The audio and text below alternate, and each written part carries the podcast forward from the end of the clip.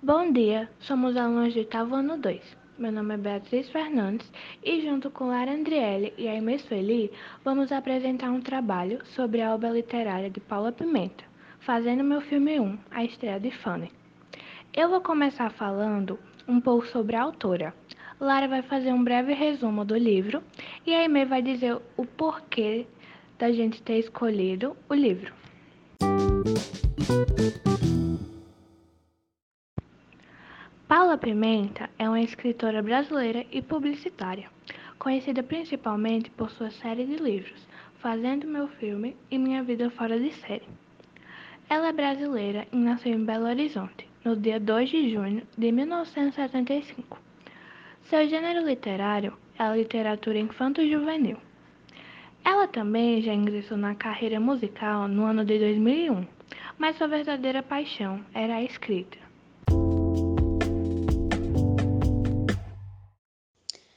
Livro Fazendo Meu Filme 1 conta a história de Fanny, uma menina gentil, doce e amigável, de 16 anos. Ela tem duas melhores amigas, Gabi e Natália, que a ajudam a passar por várias situações da adolescência, e o seu melhor amigo Léo, um menino fofo e atencioso com Fanny, que na verdade é o amor da vida dela. O livro relata a adolescência de Fanny, seus amores platônicos e amores reais, seu dia a dia na escola, com a preocupação de tirar notas boas e passar de ano, sua relação com a família e sua grande paixão por DVDs. No final de cada capítulo, tem uma frase de algum filme que Fanny já assistiu, que se encaixa perfeitamente no que aconteceu durante o capítulo.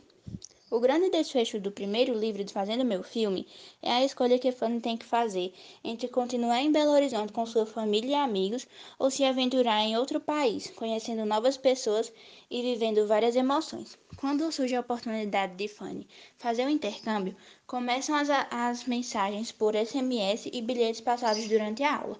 Altas conversas sobre o que iria acontecer no próximo episódio da vida de Fanny.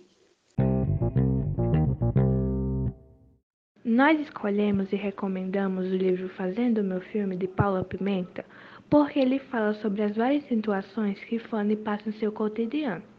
E com a ajuda de sua família e seus amigos, ela consegue passar por todas essas situações de adolescência. O livro fala também sobre o seu intercâmbio e como um adolescente brasileiro se encaixa em um país completamente diferente, com uma nova família, novos amigos e uma nova escola.